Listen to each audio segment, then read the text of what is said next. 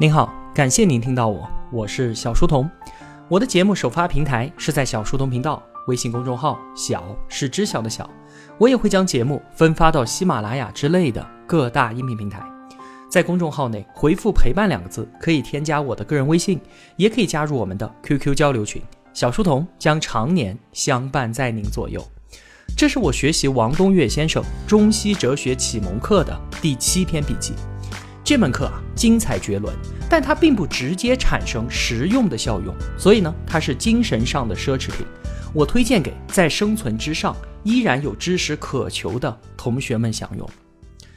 上期节目，我们为理解孔子思想核心做了一系列的铺垫，介绍了孔子文化在先秦时代生发的背景和土壤。不太清楚的同学啊，请回顾一下上期节目。现在呢，我们就直接进入正题。孔子学说的核心总结为一句话，是他要用最原始的血缘社会纽带来整顿随着文明发展而越发紊乱的社会体系。之前我们反复强调一句话，说越原始越低级的东西越具有奠基性、决定性和稳定性，这是地弱代偿原理的一种表述。孔子呢，就是用了一个和动物社会结构相似的最底层也最稳定的体系来整顿一个不断丧失稳定的社会系统，因此他的学说极具力量，从而构成了中国社会两千年稳定的思想基石。刚才的这一段表述啊，是不是听起来有一点困难？没关系，我们慢慢解释。人类社会也是从动物社会当中增长出来的，因此我们早期数百万年都是和动物一样生活在血缘氏族社会群团之中的。而随着文明的开化，人类从氏族部落到部落联盟，部落联盟再向上联合，出现了国家的雏形。那就在这个不断联合的过程当中，血缘关系也不断的被冲淡，最最稳定的那个血缘氏族社会形态逐渐的消失。而孔子呢，就是想重新找回那个最原始的血缘纽带，用它来重新编排文明社会，造就一个超血缘的社会结构，回归到原始氏族社会的那种稳定程度。我们反观对照一下西方文明的源头古希腊，之前我们说那个地方的生存环境啊，不足以用农业养活当地人，所以他们不得不经商，但是一旦经商，商人就要脱离家庭，血缘结构被打散，所以才不得不建立神学和社会契约体系，血缘淡化而法系强化。我们再来看古印度，他们是用宗教来强化血缘，这就是印度的种姓制度，宗教最先，其次才是血缘。我们中国呢，是血缘居先，以此建立宗法，最后才是神奇，所以我们中国的神都是我们自己的老祖宗。对比之下，我们看到中国古代社会不像古希腊文化那样摒弃血缘结构，重新缔造一个契约社会，也不像印度文化那样需要一个强有力的神，要用神的力量固化血缘关系。我们直接从和动物社会一样的原始氏族社会中把血缘系统一脉延续下来，在此之上呢，建立起超血缘的文明社会结构。血缘社会讲究什么？八个字：爱有差等，礼有尊卑。我们对于不同的人啊，感情和爱那当然是不一样的。对于父母和子女，爱是最强烈的，兄弟姐妹次之，外人呢就更次之了。而且血缘关系是不可克服的，在家里面当然是长幼有序，我再厉害也不可能把我的父亲变成儿子，在父亲面前我永远都是儿子，这叫做尊卑有序，不可改变。爱有差等，礼有尊卑，这符合我们的生物本能，这样的有序结构称之为宗法理制。孔子就是要把宗法理制给理论化和系统化，这就是儒学核心八个字：君君臣臣，父父子子。君王要有君王的样子，臣子要有臣子的样子，父亲要像父亲，儿子要像儿子。比方说孔子说的三纲，君为臣纲，父为子纲，夫为妻纲，五伦：君臣父子兄弟夫妻和朋友，父慈子孝，兄友弟恭，夫唱妇随，君恩臣忠，以及五常：仁义礼智信。这些啊，全全部部都是在血缘结构当中的要求。孔子最终就是要把整个社会都编排成一个血缘大家庭。在我们的文化里面，习惯于把一切人都给泛血缘化。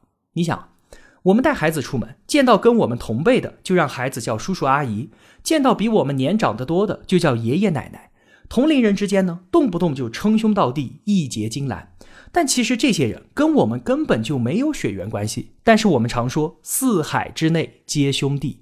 我们把血缘关系不断的在社会当中给扩大化，这个叫做泛血缘。然后呢，我们继续把血缘关系推及到宇宙万物，所有的一切跟我们都是血缘关系，这个叫做拟血缘。比如程颢说，仁者以天地万物为一体。王阳明说，夫仁者天地之心，天地万物本吾一体者也。天地万物和我们人都是一体的。张载说，民胞物与，民为同胞，物为同类。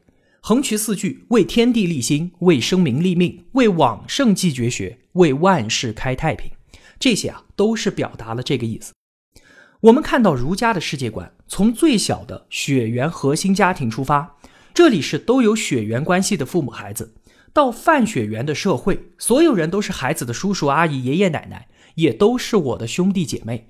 再推及到拟血缘的天地自然，为天地立心。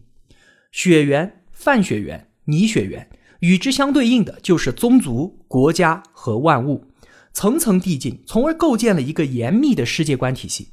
因为儒家构建的这个世界观，它包罗万象，所以我们不需要鬼神的存在，用不着脱离人类自身，超拔出一个神的存在，而只需要在我们自己的血缘祖先当中设定神位，宇宙世界观就已经完整了。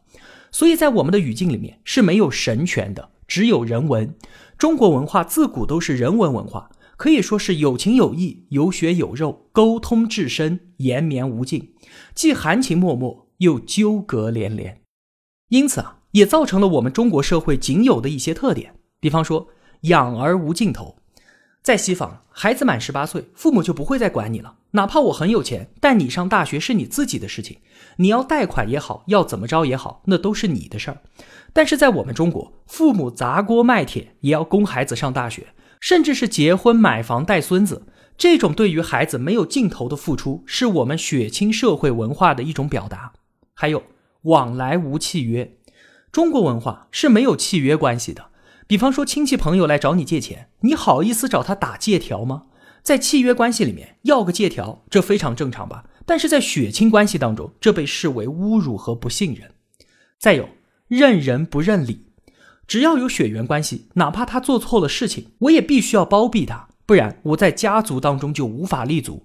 因此我们中国社会极度的容忍、温情、恋家和孝敬，人们难以使用理性把人际关系从血缘关系当中给剥离出来。而且啊，一个人从小就生活在家族当中，因为尊卑有序，长辈的旨意是不容反抗的，整个家族都会对你造成沉重的压抑。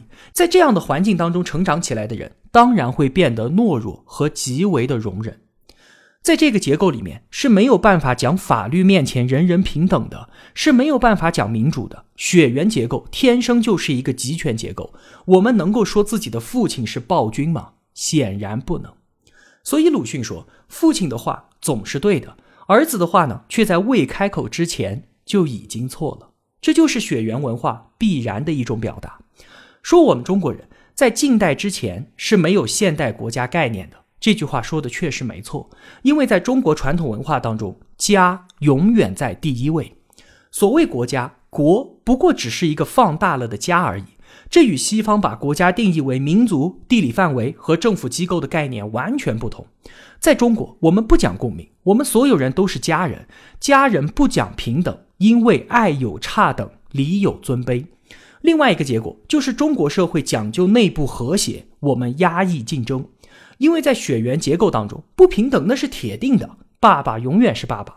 而西方所说的公民是什么？是在同一个上帝之下人人平等的社会结构。那既然人人平等，每个人需要扮演不同的社会角色，要怎么办呢？公平竞争。是压抑还是鼓励人类的内部竞争？这是中西方两种社会文化结构内涵的一个重大分别。我们需要知道，任何生物它都面临两种竞争，一个叫做种间竞争，就是狼要去吃羊，而所谓的种内竞争呢，就是狼和狼之间的内部竞争。种间竞争那是天序，构成了生态食物链的平衡，但是种内竞争却截然不同了。这种竞争给种内生物造成巨大压力，也构成种群的重大危机。因为同种之内啊，大家都具有相同的爪牙和手段，具备完全相同的竞争力，那一旦竞争起来就表现得极为惨烈，而且是没有办法逃避的。孔子学说就认为，人类面临的最大问题就是这个种内竞争。站在这个角度，我们才能够明白为什么他老人家当年不断地强调内部和谐。人类的能力已经极为强大了，如果我们不能够化解种内竞争，不能够达成种内的约束平衡，当然就要面临巨大的麻烦。人类的文明进程，那就是一个人祸取代天灾的过程。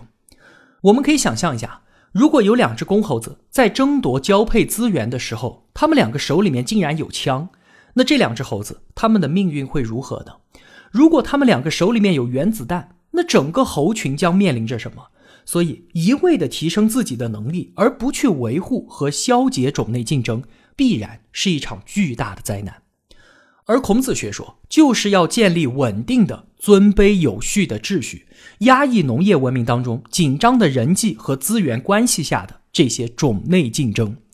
站在今天的角度来说，孔子用尊卑有序，用人人不平等的方式来整顿社会秩序，在今天显然已经过时了，但是他所关注的种内竞争这个最底层的问题，在今天却凸显得越来越严重。所以孔子学说依然构成人类未来文明再造的重要基层参考系。孔子他老人家极为注重道德，他说见贤思齐，见不贤自省，就是说看见有德的人立即向他看齐，向他学习，那看到失德的事情呢，马上反省自己，甚至啊是独自一个人也要严格的遵守道德，这叫做慎独。而今天呢，道德高度沦丧，明勉而无耻的时代嘛，只要法律不禁止，再缺德的事情都会有人去做。今天标榜道德，首先是把它当做一种装饰，并不是为了要严格恪守，而是通过道德获得优越感。其次呢，把道德当做一种策略，就是我之所以遵守道德，是因为如果我不遵守的话，会遭遇到损失。那如果是这样，道德普遍的变成一种策略，那么一旦某个时候放弃道德能够获利，道德就会立即被抛弃掉。这就是人类今天的现状，也是法治必须要出现以及不断完善的原因。当年孔子为什么严守道德？我们说中国传统文化是人类农业文明的精雕细琢与完好的保留，而越原始的东西，它越跟人类最底层的生存相关。什么是道德？就是生存之规定。人类学家在上个世纪初叶到地球上仅存的原始氏族部落当中做考察，发现啊，他们只奉行两项道德，第一个就是不乱伦。当年儒学讲究男女大防，男女授受不亲，放在今天啊，当然是被严厉批评的，这妨碍了男女自由恋爱，造成了无数的悲剧。但是要知道，在当时这可是不得了的大事儿，是生存之规定。为什么呢？因为在那个时候，人们都生活在自己的血缘族群之中，如果自由恋爱，结果是什么？就是你找的对象一定是你的哥哥妹妹表姐堂兄，甚至是叔叔舅舅，乱伦就是必然的。所以为什么说媒妁之言父母之命？因为只有父母和媒婆才能够分辨哪个人跟你没有血缘关系。如果跟血缘关系的人发生婚配，后代发生显性遗传病的几率会大大增加。在漫长的生物进化过程当中，但凡没有乱伦禁忌的生物，都会因为遗传病大量爆发而灭绝。因此，孔子的男女大防，实际是在维护中华民族的生存安全。原始部落奉行的第二个道德约束是不吃人。我们经常听说食人族，但是像螳螂一样会吃同类的生物是非常罕见的。因为致病微生物，除非发生特殊的变异，否则在一般情况下是不会发生跨物种的感染的。而吃同类的话，就会造成一种疾病在自己种群内大规模的感染，从而形成灭绝性的瘟疫。所以吃同类的物种也会在进化的过程当中被淘汰掉。生存之规定，这个就是道德的分量所在。之前我们的节目当中介绍过，我们人类的智力调动有三个方向：信主、重德还有爱智。我们觉得西方的爱智文化相当的惊艳，哲科思维、精密逻辑、现代科学，烈火烹油繁花似锦，是人类向外追求智慧的极端调动。而我们的重德文化呢，是向内寻求合作的安定保障。爱智与重德两个方向完全相反。我们要明白，人类急需内部协调，避免过度的恶性竞争。如若不然，能力越提升，处境就越危险。我们可以想想刚才所说的拿着枪争夺生殖资源的猴子，他们的处境是什么？中国的重德文化看上去确实是智能调动最浅的文化，甚至说它比信主文化的智慧调动还要少，几乎就是动物血缘社会的直接延续。可恰恰就是这个低智文化最有效地消解了人类社会的内部竞争压力。站在这个角度，我们才能够理解孔子说过的很多人觉得非常荒唐的一句话，就是不患寡而患不均，不患贫而患不安。意思就是社会稳定不用担心物质匮乏，而要担心分配不均，不用担心贫困，而要担心人民生活不安定。这跟工商业文明追求更大的蛋糕，鼓励竞争完全相反。孔子学说在维护华夏民族最基本的生存，这也就是为什么中国低智重德文化稳定存在两千多年，从未中断，而极端调动智能的古希腊却在公元前四世纪骤然中断。所以王东岳说，今天文明发展程度越来越高，人类的能力越来越强，财富也越来越多，但却依然危机重重。按照今天所说的这个参考系来考量，我们未来的生存难题是如何在突进发展与稳重手持之间做出选择。我们在上期节目的开篇所提出的问题，为什么说孔子文化浅薄而直白？可现在我们给予孔子文化极高的评价，因为人类文化从来都是给生存提供支持的。黑格尔不理解孔子，因为西方工商业生存结构和中国的纯农业生存结构截然不同，理解生存结构的差异是理解世界上所有文化的基础。而且任何文化都有它的时间范畴，人类文明是一个自然演进的进程，我们根本没得选，再伟大的文化最终都会失效。最初它给生存提供支持，而后呢，它一定对生存构成戕害。中国传统文化的衰落，就是因为它严重阻碍了中华民族从农业文明向工商业文明转型，因此被全面抛弃。而正是因为我们在近代彻底地抛弃了中国传统文化，对其进行了一次清理，才让我们的社会转型得以顺利进行。所以我们在改革开放之后，能够以不可思议的速度向前突进。我们反观古印度和古埃及文明，他们今天相对来说是比较落后的。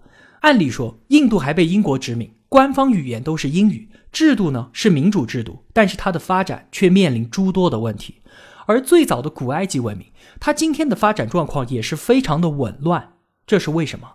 原因都在于他们对于自己的传统文化没有进行清理。我们在看待自己传统文化的时候，总会想着说哪些是应该学习的精华，而哪些是应该抛弃的糟粕。但是这样的打开方式，这样的提问方式本身就是不对的。实际上，但凡把古代文化拿来直接运用的，它就表现为全是糟粕；而但凡把它的底层思绪当作参考系，那它的点点滴滴都是精华。比方说，我们今天如果还提倡男女授受不亲，我们还用道德来治理国家，反对依法治国，那当然就是一个笑话。可是如果我们把它当做一个参考系，明白重德文化是人类生存的基石，我们需要对其进行维护，对人类生存具有危机意识，这些就是精华。那好了，关于孔子思想的核心就介绍那么多，做一个简单的总结吧。首先，孔子学说的核心是用血缘纽带整顿文明社会体系，造就一个超血缘社会结构，重新回归到原始氏族部落社会的稳定程度。其次，血缘社会讲究什么？爱有差等，礼有尊卑。儒家的世界观是从核心家庭、宗教的血缘关系推及到全社会的泛血缘，再推及到天地万物的泥血缘。所构成的严密世界观不需要鬼神的存在，所以我们不讲神权，只讲人文。第三，在中国传统文化当中啊，家永远是第一位的。国无非是放大了的家，所以家族观念极重，所以我们养儿无尽头，往来无契约，只认人不认理，长辈永远是对的。这些都是血缘文化的必然表达。第四，所有生物都面临两种竞争，种间竞争和种内竞争。站在食物链顶端的人类，种内竞争是我们面临的最重大问题，而是否压抑竞争是中西方文化内涵的一个重大分别。文明的进程就是一个人祸取代天灾的进程，如果不能够消解种内竞争的压力，能力越大，危机也就越大。第五，孔子极为注重道德。在古代，道德就是生存之规定。西方爱智文化向外追求智慧的极端调动，中华重德文化向内寻求合作安定的保障。中国传统文化最有效地消解了人类社会内部的竞争压力，维护了中华民族的基本生存。这也是为什么我们中国传统文化稳定存在数千年，从未中断。最后，如何正确运用古代传统文化？但凡把古代文化拿来直接使用，它全是糟粕。如果把它的底层思维当作今天发展的参考系，那它点点滴滴都是精华。未来我们如何在突进发展与稳重守成之间做出正确的选择，是人类面临的重大问题。好了，今天的节目就是这样了。如果我有帮助到您，也希望您愿意帮助我。一个人能够走多远，关键在于与谁同行。我用跨越山海的一路相伴，希望得到您用金钱的称赞。我是小书童，我在小书童频道与您不见不散。